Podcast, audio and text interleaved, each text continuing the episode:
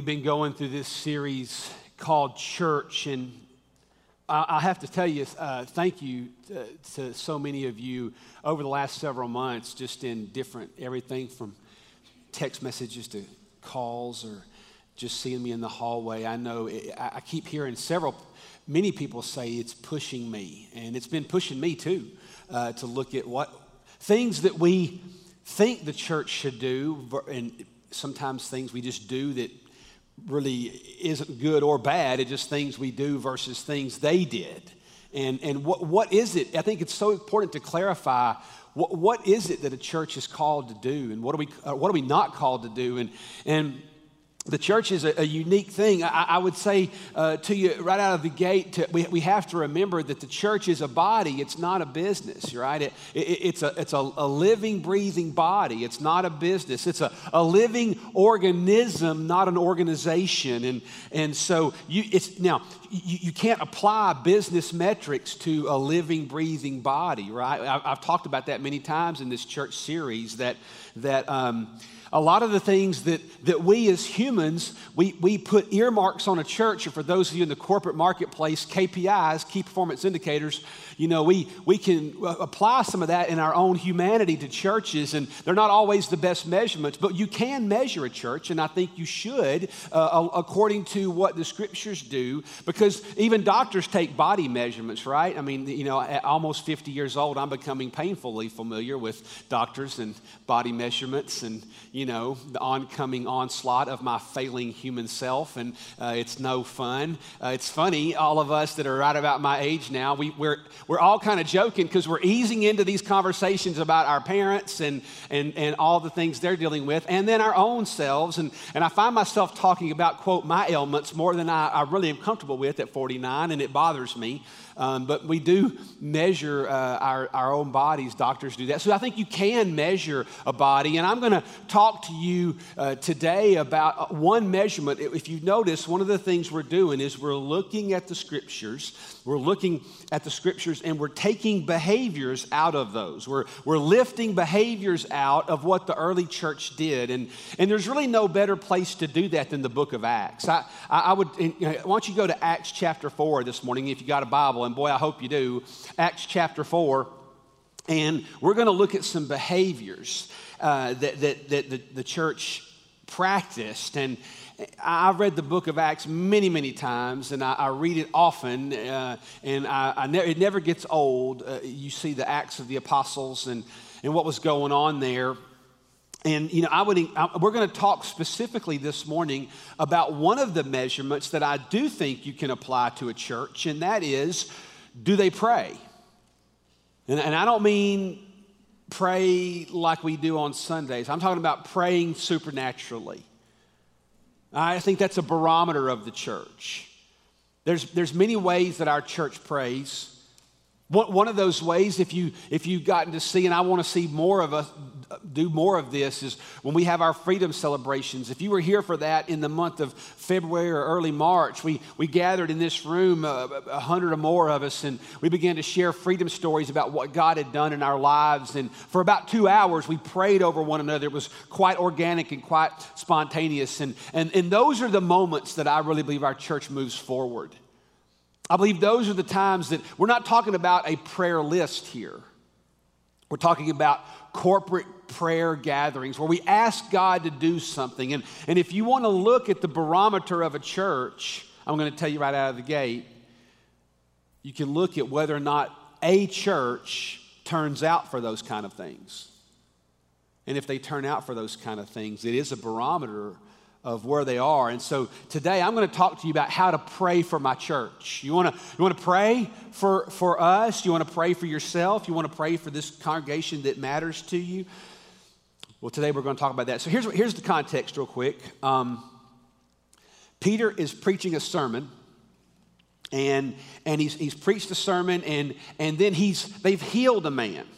There's a man that got a healing, and um, humanity hasn't changed a whole lot. There's some people that get mad at those kind of things. Uh, you know, can, can, can, you imagine somebody getting mad because somebody was healed? Well, I can. Because you see, every time God does something supernatural among a group of people, now they're forced to look in the mirror.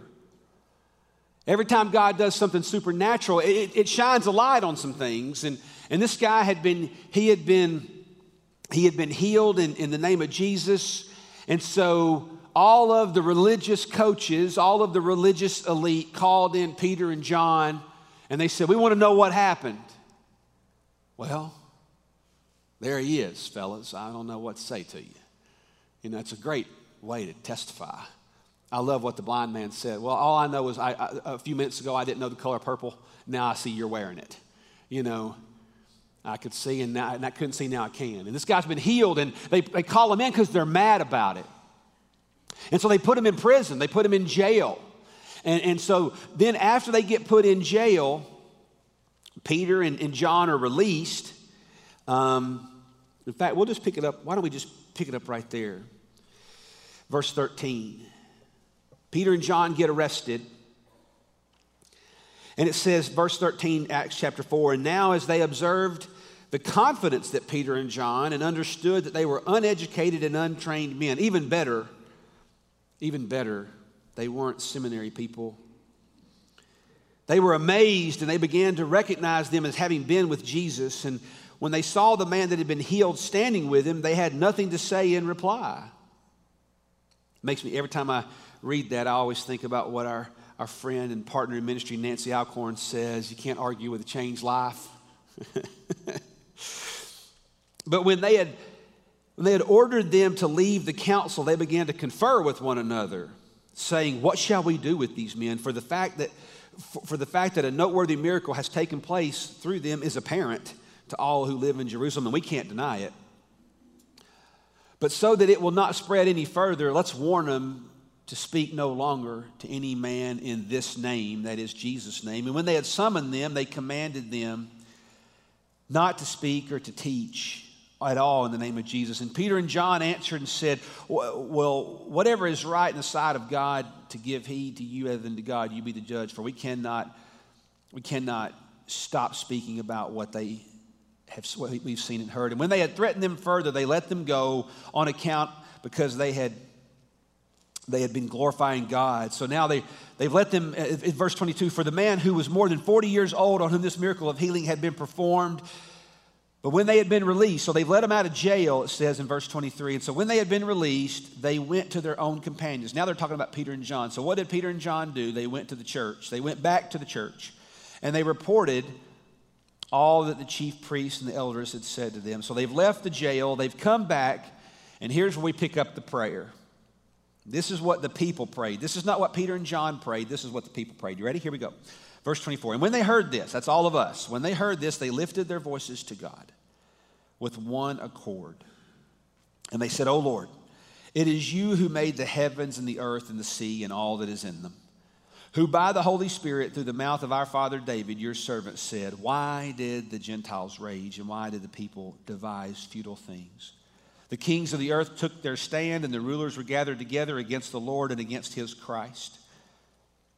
For truly in this city there were gathered together against you, there were gathered together against your holy servant Jesus, whom you anointed, both Herod and Pontius Pilate, along with the Gentiles and the people of Israel, to do whatever your hand and your purpose predestined to occur.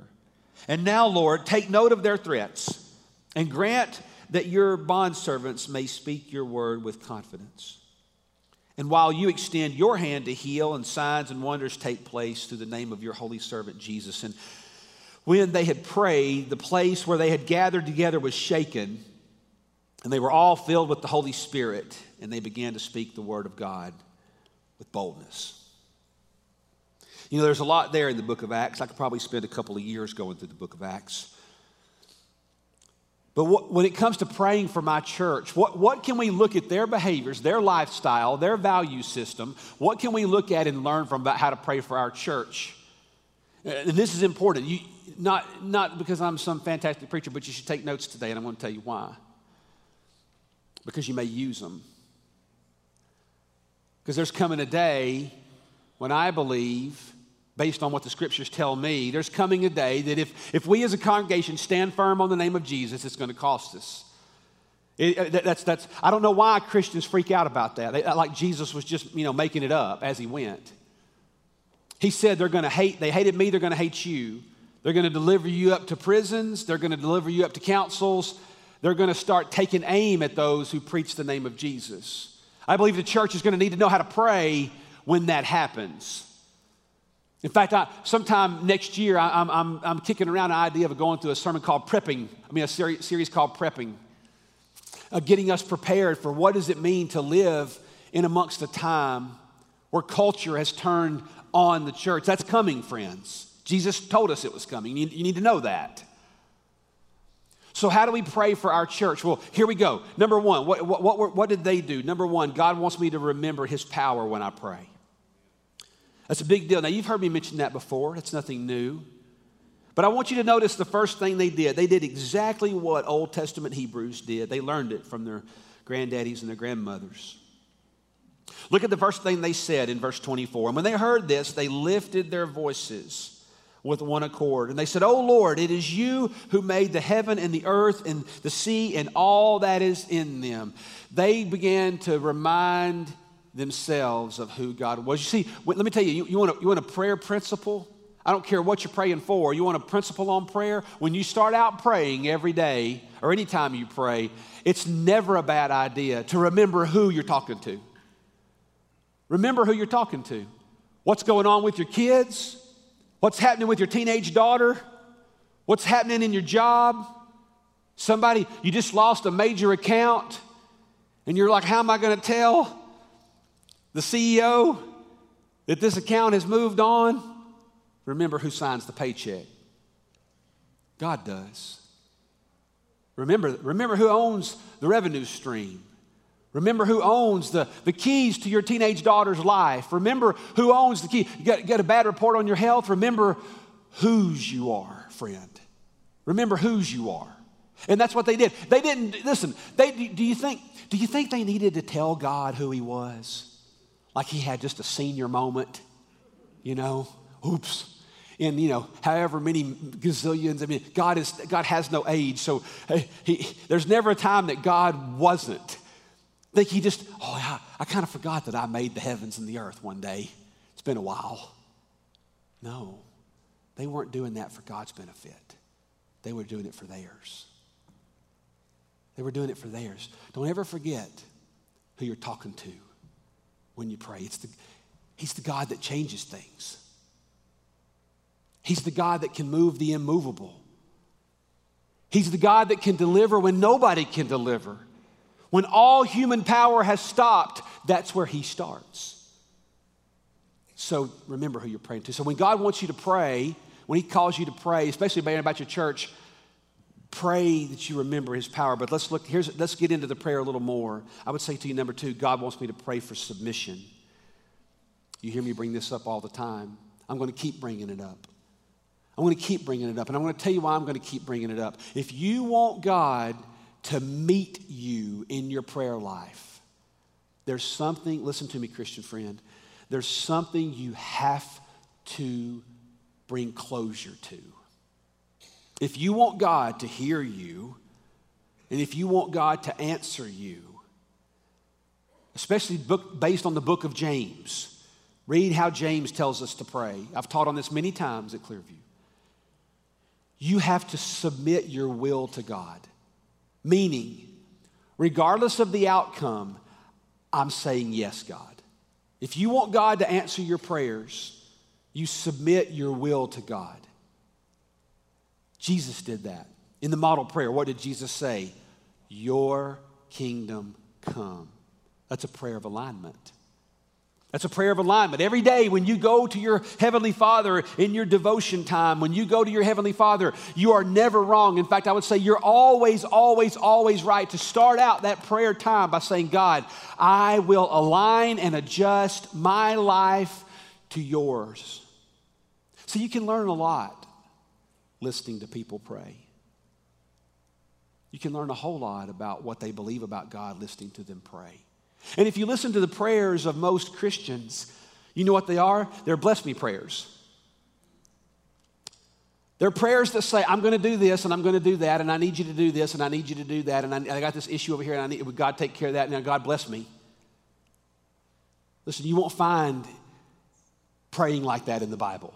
We've learned how to pray like that. You, that's not biblical praying. Uh, it's, it isn't. There's never a time where you're telling God what to do. When you pray, you align yourself to God. And you say, God, I will do whatever you tell me to do. Because I don't know about you, but there's many times in the scriptures where God calls people to do some things that completely contradict human wisdom and common sense. Right? How many times in the scriptures have we seen God say, I want you to do this? Over and over again, He's a God that defies human wisdom. So you have to align yourself to it, friends. And that's what they did. Look at what, you want to see an indicator of this, look at what they said. Look at what they said in, let me see, here we go, verse 29. And now, Lord, take note of their threats and grant that your bond servants, we are your servants.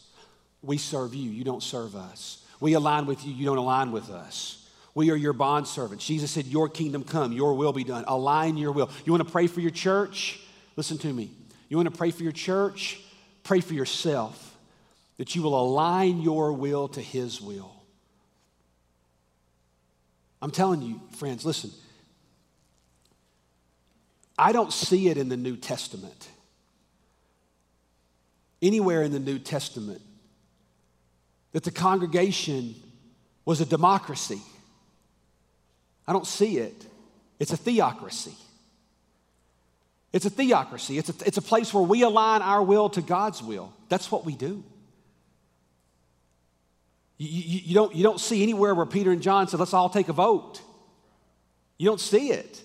That may go against your Baptist heritage. I, I don't know, take it up with Acts or something. I, I'm not, I'm not being a jerk. I'm just, I'm just telling you, it, the reality is it's a theocracy. Everybody, me included, we align ourselves to Him in what He wants. And if He tells us to do something, we do it. That's how it works. So we have to be committed to that. Even in our corporate prayer times, we align ourselves to submission. And then there's another thing that we can learn. Boy, this is really good here in verse 29. Look at what he says. Now, Lord, take note of their threats and grant that your bondservants may speak your word with all confidence. They ask, grant us, grant us that we will speak your word with confidence. You want to pray for your church? You want to pray for your church? I would say pray for courage to take action. Pray for courage to take action, okay? That's what they did. Pray for courage. Yeah, there he is. God wants me to pray for courage to take action. Now look at, look at what happened right here. Grant us that we would speak your word with all confidence. What I love about these people is not just them, it's, you see it in Peter and John's life too. I mean, there's, as we say in the South, there was no backup in them. Right? There, there was no backup in these guys. They, they weren't ugly about it. They weren't mean about it. They, they, you know, God's never given you, you know, any of us a license to be a theological jerk, and, and that's, that's not what we're allowed to be. But, but they, didn't, they didn't back up from the city ordinance. They didn't back up from the city ordinance. They said, no, you know, you guys need to decide what's right on your end by the law, but, but where we are right now, we're just going to keep doing this. We're just going to keep speaking the name of Jesus. And let me tell you why this matters. Now let's go to that prayer. Let's go forward one to that, to that prayer there. And now, Lord, take note of their threats. Hey, God, are you, are you, are you seeing what they're saying about you? And grant us that we might speak your word with confidence. Let me tell you something. The last thing you do when you're trying to preserve an institution is pray that prayer. If you're trying to keep the status quo, if you're trying to keep everything calm, these people were not trying to build a campus and they weren't trying to build a church, a church building, and they certainly weren't trying to preserve things. We want it like it's always been all of our lives. You don't pray for more power under persecution. You don't, if they were literally asking, more of it, God, more of it, more of it, God, bring more of it, more of it. Bring, bring us more. The very thing that got them in jail, bring us more of it. Grant us to keep speaking. Grant us to not, to not lose stamina. Grant that we won't lose heart. In fact, I would even say if you could boil this prayer down into a single sentence, I would say it this way more power to perform under persecution. That's, that's the prayer. God, give us more power to perform under persecution. We're going to perform under persecution. When, when it gets hot, when, when it gets more and, and, and more difficult, when they're taking our jobs away, when they're threatening our church with more and more laws and more and more ordinances, God, don't give us stamina not to quit. Give us stamina not to quit. They were, to use a business term, they were market disruptors. That's what I love about the New Testament church. Guys, think, think, think about this. And I, am not, I'm not speaking in code about Clearview, I'm talking about the American church right now. You realize that the moms and the dads and the school teachers and the football coaches, if they had it, they probably did have football over there, I would say, because that's, that's a good sport. The bankers, the widows, the divorced people, those that had preschool children, all of them. They were just normal people. But governments feared them. Think about the gravity of that. Governments feared them. They disrupted everything they touched. Now look at the American church. We are a punchline on late night television now. Nobody fears us. What happened? Well, that's a whole different series, maybe. What happened? I wonder sometimes if it's not so much that culture left us, but maybe we gave it away. Maybe we gave it away by just circling the wagons and trying to keep the good people in and the bad people out. I wonder sometimes if we gave it away. There was a time in the Christian church's history, there was a time in the American church's history where we actually believed that society was our responsibility. Schools, hospitals, orphanages, businesses. There was a time where the American Christian believed that it was our responsibility to further the name of Jesus in every institution that this city touched. You want to you want to hear you want to see something fascinating? Go back and read many of the original charters of places like Harvard and Yale and major American institutions. Go back and read their original charters. It will blow your mind at how far they've come and how far they were started. It's fascinating. They prayed, these people prayed for more power to perform under persecution. Why? Because James 4 4 tells us that to be a friend with the world is to be an enemy of God. To be a friend of the world is to be enemy of God. I don't want to be anybody's enemy, but if I'm going to choose, I'm going to be God's friend. If you're going to make me choose. And I'm telling you, if you want to pray for your church, you want to pray for your church, here's how you pray for me. Don't you just pray for me. Shane, Graham, Alexis, Zach, Kim, John, John, keep on going. Tracy, Jenny, all of them. pray for Jamie and Emma. You pray for us to have more power, more stamina, but you pray for you too. Because you notice the place that Peter and John did, they ran back to the crowd. They went back to their, to their people. There's coming a day, friends, when this right here is going to matter more than ever because we're going to band together. It's easier to stand when you can band together. And, and so I would say we, we've got to pray for the supernatural to happen in our lives and take courage and preach the name of Jesus with boldness. And that last one leads me to this truth. You want to pray for your church? Here you go. You ready? Don't just pray for courage to take action, but God, God wants me to invite the supernatural. Now I want you to look at what they did. Uh, what are we doing? I'm not making this stuff up. I'm lifting, I'm taking what they prayed for and I'm putting in practical terms, right? Well, so now look at what they did after verse 29. Let us speak your name with more boldness. And here we go, verse 30. While you extend your hand to what? Heal, to give signs and wonders to take place through the name of your holy servant Jesus. They, they prayed for the supernatural to happen. They believed in the supernatural. They prayed for it, they asked for it, and God delivered it. It says that actually the place where they were praying was, was shaken, literally, praying for the supernatural. And I'm going to tell you, you, you're going you start praying for that, you're going to find out real quick who the religious people are. I mean, really. Because people that are caught up in religion, they just want to preserve an institution. They were not institutional people, they were movement people. They were movement people, they were kingdom people.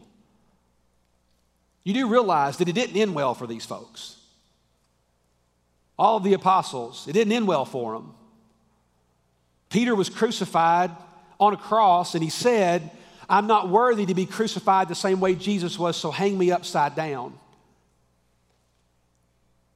John was put on a, an island to starve. That was only after they tortured him and didn't, didn't, didn't kill him. I mean, on and on it goes. They took Paul and they took him to Rome and they, they cut his head off. It didn't end well for these people. They were willing to give their very lives for it. They prayed for the supernatural to happen. And we can pray for the same thing too.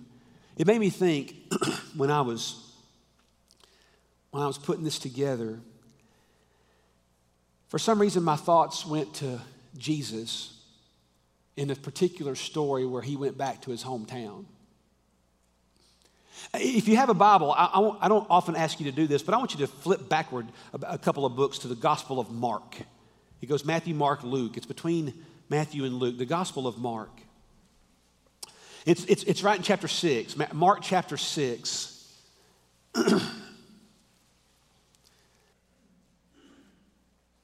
so, here's what's going down Jesus has, he's approaching his hometown.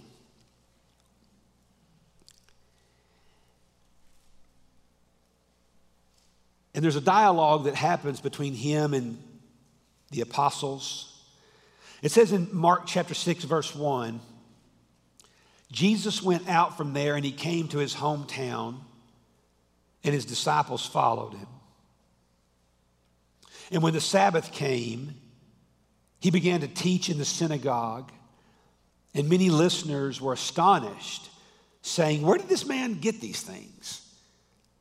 And, and with what wisdom was given him, and such miracles as these performed by his hands? Is this not the carpenter? the son of Mary? Isn't this Mary's boy? The brother of James and Joseph and Judas and Simon? Are not his sisters here with us? And they took offense at him. And Jesus said to them, A prophet is not without honor except in his hometown and among his own relatives and in his own household. And here is the verse. And he could not do he could not do miracles there except that he laid his hands on a few sick people and healed them. And he wondered at their unbelief. That word means marveled. Now, there's something interesting that happens in this passage that I think it's easy to kind of get off track a little bit. I think a lot of times we can look at this very famous story in the life of Christ and, and we can say that you can almost imply from it that my level of faith determines the level of activity that Jesus can have in my life. And that's not true.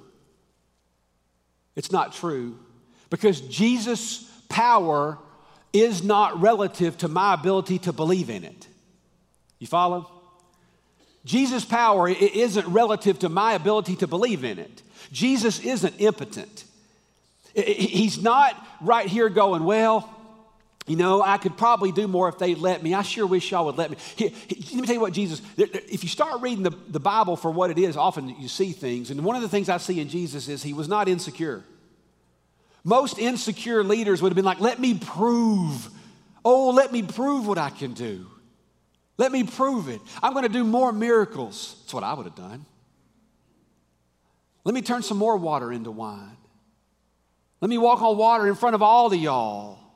Let, let, let, me, let, me, let me bring all your sick people. Let me just heal them because I need to prove to y'all that I am the Messiah. And he didn't do it. He didn't do it. He didn't do it because he didn't have to do it. He did not need them to validate who he was. They chose not to validate who he was. Because right there, don't y'all see, doesn't this blow your mind? Like the very Son of God was standing among them, and all they saw was Mary's boy. See, I don't think, listen to me, Christian. I don't think that the Christian church doesn't know Jesus. I wonder sometimes if we're just too familiar with him. We're just too comfortable with him. And we've painted this picture in our American mind of the suffering servant who's just there to heal my wounds and my bad days. Well, the Bible calls him the Lamb of God, it also calls him the Lion of Judah. And one of the things I think that happens right here in this passage is we see that, that Jesus didn't have to prove himself. He, he didn't need to. It said he, he moved on. I wonder, I wonder how many congregations in the last 2,000 years where Jesus has just moved on. He's just moved on.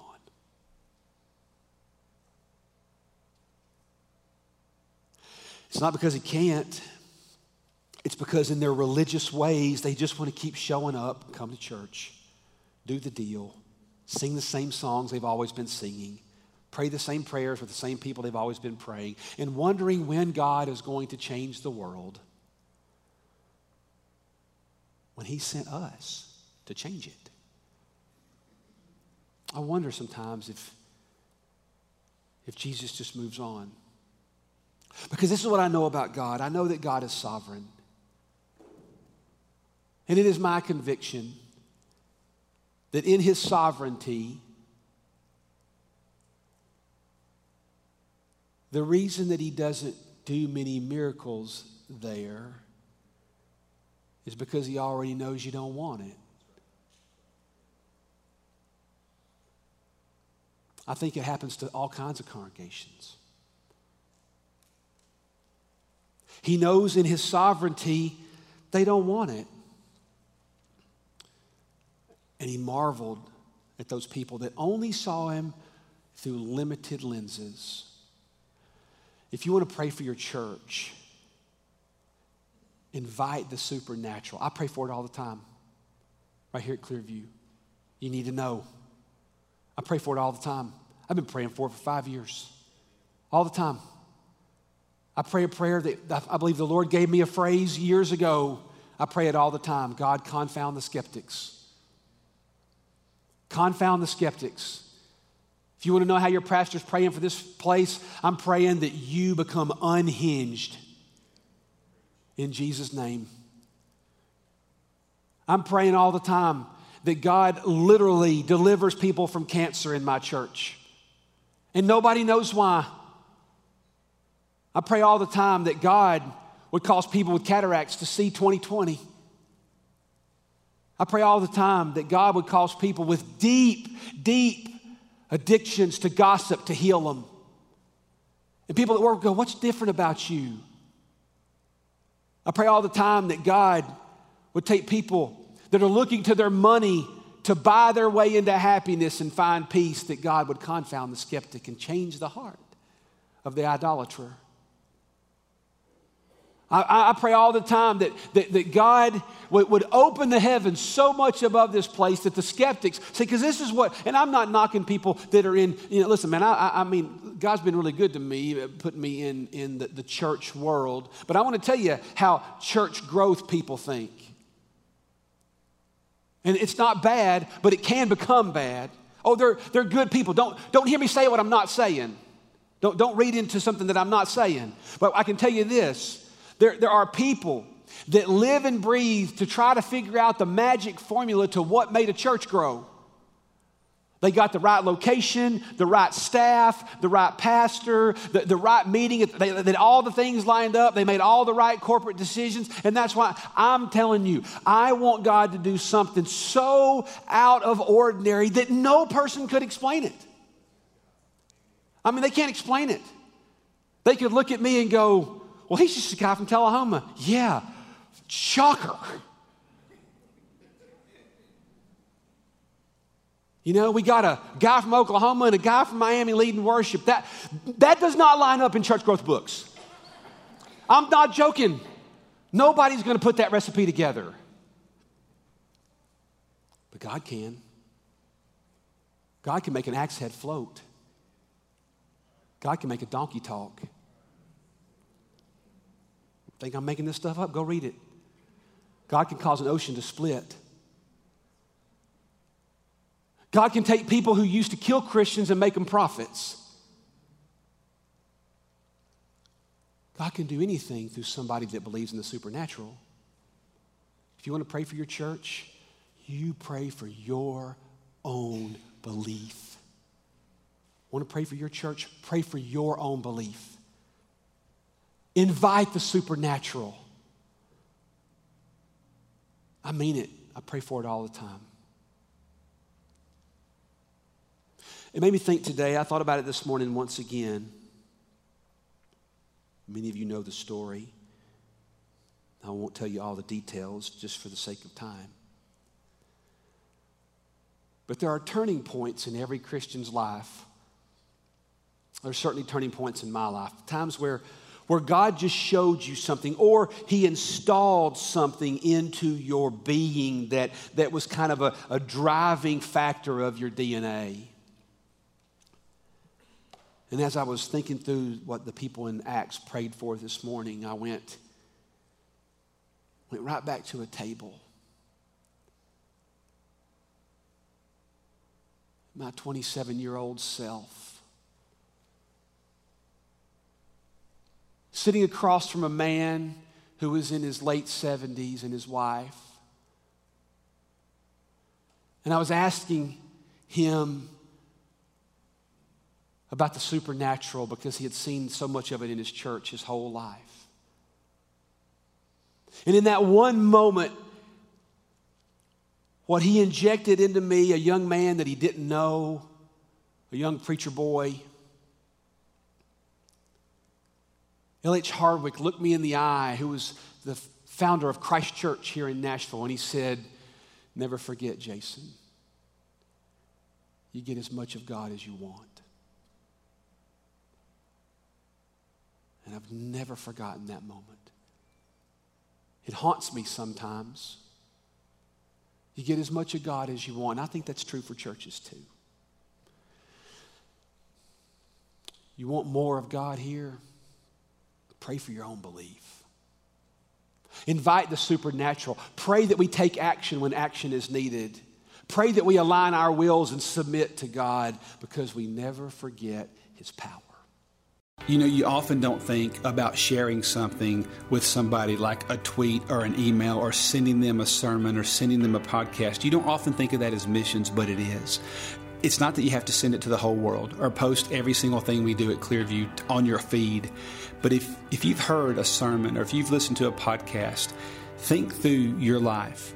I mean, God, who needs to hear this? Sometimes it, it, doesn't need to go on your Facebook page.